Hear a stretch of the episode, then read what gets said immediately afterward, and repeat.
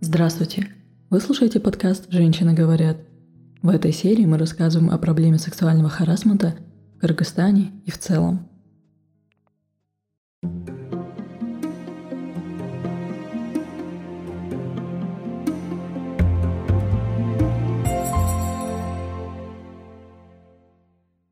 Меня зовут Абдиева Алина, и сегодня мы записываем Венеру Абдымалик Казы, председателя молодежного общества глухих, активистку и участницу марафонов.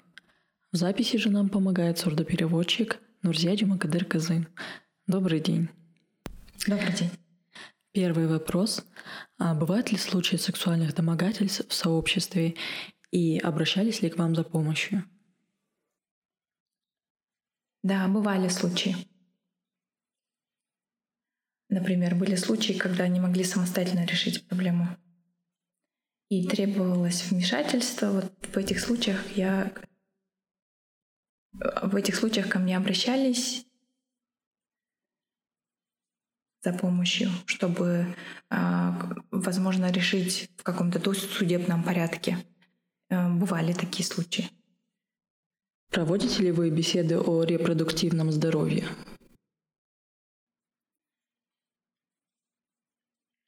Да, мы проводим. А, например, бывают э, моменты, когда девушка а, готовится к замужеству, к примеру, и она может обращаться по вопросам, э, скажем, как правильно забеременеть, э, или же какие-то советы требуются. В этом случае, да, ко мне обращается, и я, естественно, не отказываю в помощи. Я всегда говорю скажем, куда нужно обратиться, в какие больницы. Ну, если я владею такой информацией, то обязательно. Что вы понимаете под сексуальным харасментом? Включает ли это понятие только физическое проявление домогательств?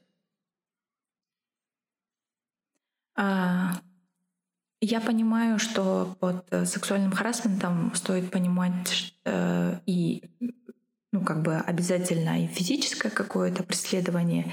И это бывает, что э, в форме как сказать, в такой грубой подразнивании, вот в такой вот форме, э, что это проявляется в более такой наглом, в наглом каком-то виде.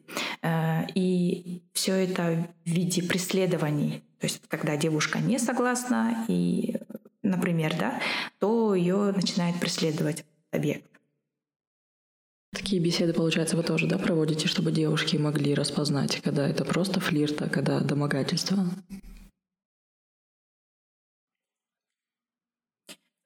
Чаще, конечно, э, чаще, конечно, все-таки это ухаживание, это некий флирт да, между молодыми людьми.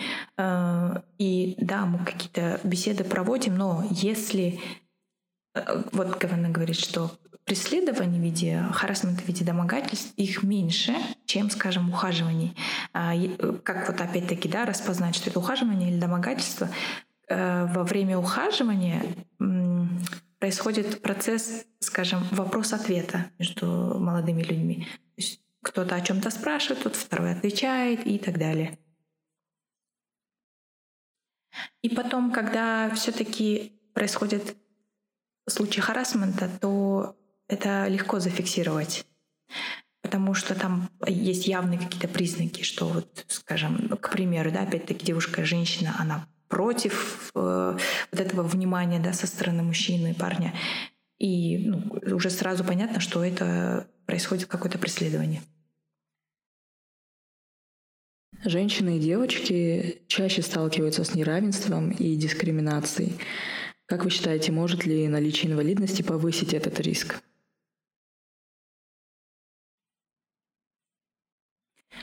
Да, вы знаете, а, в этом отношении а, чаще всего подвергается унижениям, опять-таки, дискриминации а, женщины по какому-то стереотипному мнению, что если у женщины есть инвалидность, то она априори не может э, зачать ребенка, забеременеть и вообще выносить здорового ребенка. И вот этот стереотип он настолько откладывается, что а, ну, как бы на нее вешают клише заранее, не зная, что, а, скажем, ее инвалидность, она не имеет формы какой-то наследственности. То есть она не передается по наследству. Вот. И я считаю, что вот это прям очень важный такой момент в вопросе дискриминации. А как вы считаете, почему это происходит э, и с чем это связано? Причины могут быть различными, начиная от, э, скажем, какого-то воздержания сексуального долг, на протяжении долгого времени, заканчивая, может быть, и тем, что есть же случаи, когда преследователь, да, а, он у него у самого есть семья, то есть он может быть даже в браке, и может быть у него есть какие-то проблемы в семье. Либо даже если не в браке, то в какие-то внутрисемейные конфликты он не может их разрешить, и он, может быть, вот таким образом их пытается из, ну, вовне вылить. Причины могут быть абсолютно разными. Могут быть еще и какие-то личные, скажем, обстоятельства, может быть, какое-то психическое состояние у человека. То есть всегда все по-разному складывается. Вы когда-нибудь сами сталкивались или были свидетелем сексуального харасмента? А, я сама нет, но была свидетелем. У меня был случай, моя очень близкая знакомая. Она была, естественно, моложе возрастом, и какой-то мужчина, который был ее старше. И вот он ее увидел, понравилась она ему. Они были немного знакомы, и он говорит, выходи за меня замуж, ты мне очень нравишься. Она говорит, нет, нет, вы что, я нет, я к вам, у меня нет никаких чувств. Однажды она шла по дороге. Он ее поймал. Поймал, и она не могла бежать. Она говорит, у меня жених есть. Я уже решила для себя, что вот буду с ним. А тот начал уговаривать. Ну, зачем тебе он? Вот давай со мной, у тебя будет очень хорошая жизнь. Ей удалось сбежать тогда. И так как вот оба участника, и мужчина и женщина, они были инвалидами по слуху, а, она пришла к нам, рассказала об этой всей ситуации. И мы, и мы провели беседу. Провели беседу с его участием, разъяснили ему, что так делать нельзя, а, вообще, говорит, он преследовал ее на протяжении двух лет. На протяжении двух лет это было, но это не было, скажем, в такой какой-то сильно настойчивой форме. То есть э, поэтому девушка не боялась, она просто думала, что это просто слова были. Но а позже, когда вот такой вот э, инцидент случился, она, естественно, сразу же при, пришла к нам в организацию. Э, мы эту ситуацию смогли разрешить тогда. Этот преследователь, он обещал, что больше так делать не будет. И на этом действительно все прекратилось. Вот это был случай, когда мы смогли так хорошо разрешить. Эта девушка обратилась к вам. А как вы думаете, почему многие жертвы стараются умалчивать об этом? Бывает, что женщина может быть сильно напугана.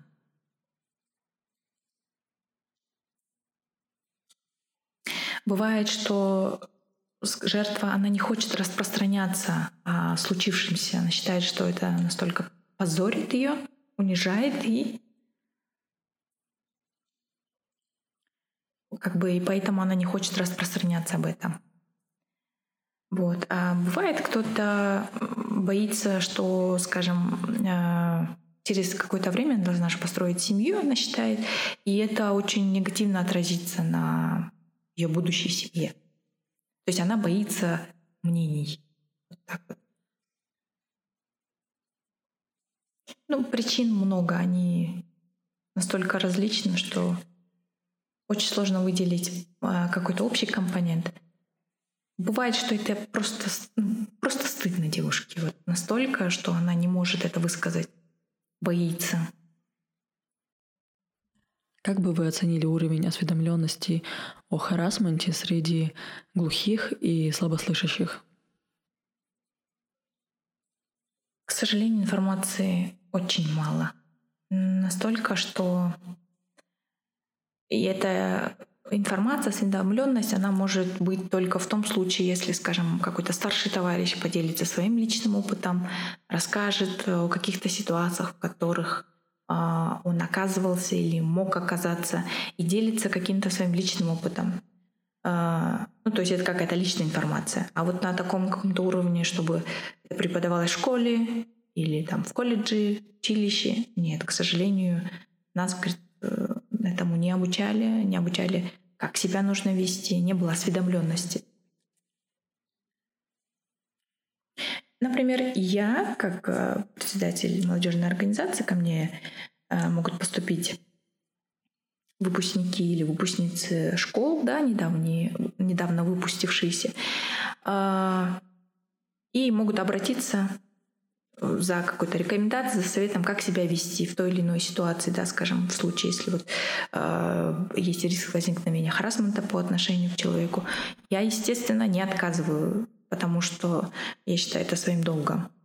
Э, но опять это мой личный опыт, то есть я передаю его, э, как себя вести там и так далее. А у вас нет в планах э, запустить что-нибудь как образовательную программу, вот именно посвященную а, обсуждению этой темы?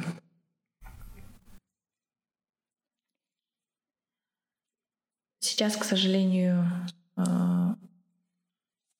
нет такого огромного количества времени, но вообще мы планируем а, проводить тренинги, посвященные этой теме.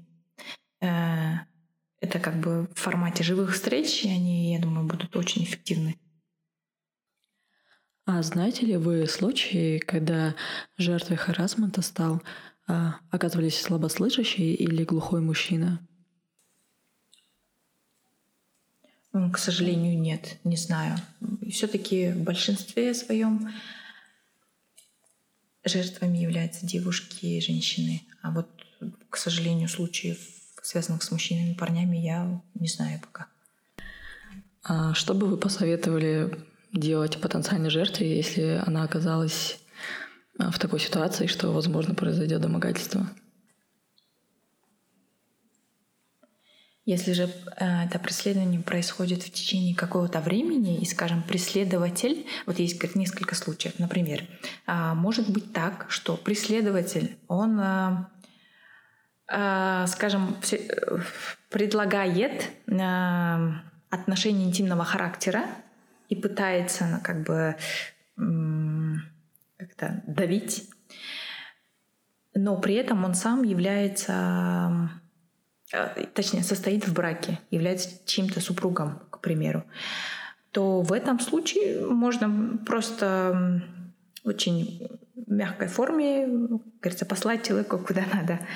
А если же это, э, ну, вы видите, что человек э, не знаю, по конституции тела своего слабый, то постарайтесь дать отпор обязательно. А вообще есть еще такое мнение стереотипное, что а, глухие люди не могут издавать звуков. Это неправда. В стрессовой ситуации, да и вообще, а, они могут а, кричать. Это может быть такое, то есть надо это тоже обязательно подключать, то есть, я не знаю, если есть возможность кричать, кричите, если есть возможность физически дать отпор, то обязательно давайте, то есть всем, всем своим нутром существования покажите, что вам нужна помощь. Вот. Это бы я рекомендовала. А, извините, еще есть такая поправка, когда э, в случае, если вы самостоятельно не можете справиться, и вы знаете, что это преследование происходит опять-таки в течение какого-то времени, обязательно обращайтесь, э, ну хотя бы вот в нашу организацию, мы обязательно вам поможем. Э, не думайте, что вы, оста- вы как бы одни, и вам никто не поможет. Это неправда. Всегда есть товарищи, которые помогут, спасут, поддержат в такой сложной ситуации. Вот, а, что, что вы можете сказать, какие еще стереотипы бывают насчет слабослышащих или глухих людей? Думают, что есть такое выражение «больная голова». Но как будто бы мы, мягко говоря, интеллектуально недоразвиты.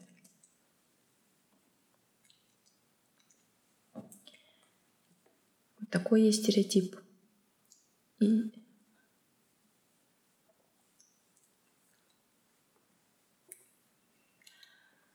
И есть стереотип, что а, глухой или слабослышащий человек — это обязательно какой-то неграмотный или малограмотный человек. Вот есть такой стереотип, он очень распространенный.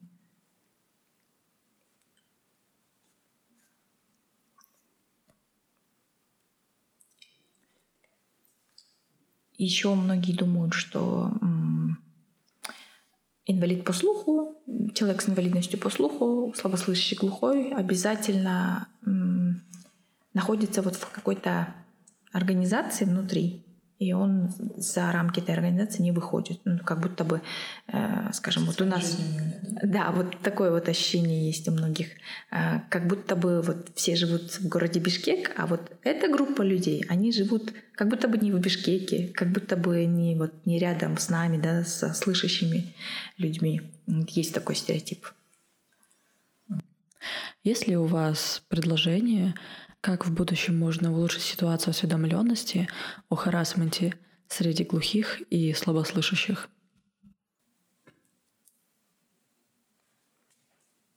Я думаю, что обязательно нужно проводить какие-то разъяснительные встречи, беседы, начиная не только со школы, но начиная с семьи, потому что ребенок рождается, он маленький, и первый, к кому он обращается, это лично его семья.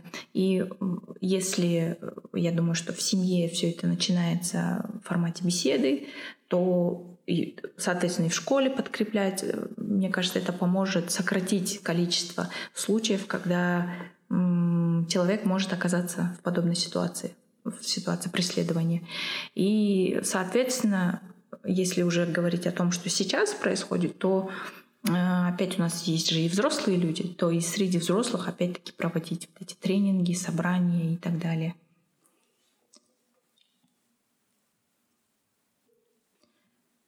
Я думаю, что вот даже если бы в школе, э, может быть, предмет был бы какой-то, да, либо урок, посвященный э, такого рода вопросам, это также помогло бы, точнее, это прям очень сильно помогло бы ситуации по сокращению количества случаев сексуальных домогательств, харасмента и так далее э, среди лиц с инвалидностью по слуху.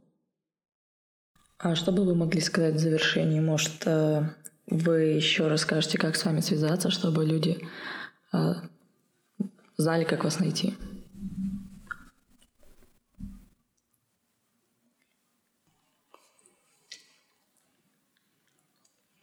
Я бы хотела подытожить свои слова тем, что очень бы хотела, чтобы в школе, соответственно, это место, где дети с инвалидностью по слуху получают знания, там обязательно проводилось, как я сказала ранее, урок, не знаю, дни, посвященные вот определенным вопросам, которые требуют какого-то разъяснения, чтобы это обязательно было и в школе, соответственно. Хотела бы также сказать, что в ситуации, когда, скажем, девушка, женщина, неважно, парень, мужчина оказался э, в ситуации сексуального домогательства, чтобы он знал, что он может обратиться не только ко мне, да, вот не только в нашу организацию, но еще и в ряд других правовых организаций, да, куда, э, где также могут разрешить эту ситуацию на законном основании, скажем, суды, э, милиция, РОВД, неважно, что справедливость есть, и она обязательно должна восторжествовать.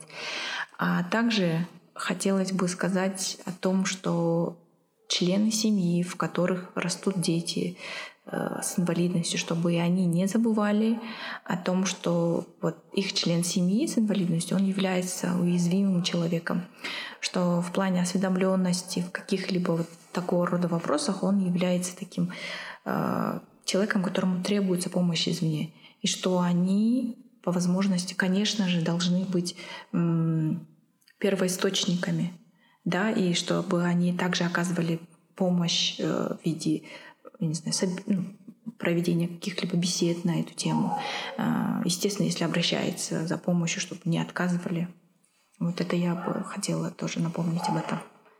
А как и где вас можно найти? Мы находимся по адресу Бакамбаева, 126, пересекает улицу Розбекова. А, вот там находится наша организация. Также вы можете а, обратиться в Центральное правление а, Кыргызского общества слепых и глухих, которое также находится по улице Бакамбаева, пересекает Рузбекова, Бакамбаева 191. Либо, как я говорила, что у нас есть вообще еще несколько организаций, а, первичных организаций глухих. Есть молодежная организация глухих, есть просто организация глухих, в которой есть люди уже старшего возраста. Вот, то есть в этом, в этом смысле можете туда-туда, куда хотите. Спасибо большое за информацию. Сегодня у нас в гостях была Венера Абдамалик Казы и сурдопереводчик э, Нурзия Чумакадыр Казы, которую мы послушаем отдельно в следующем выпуске.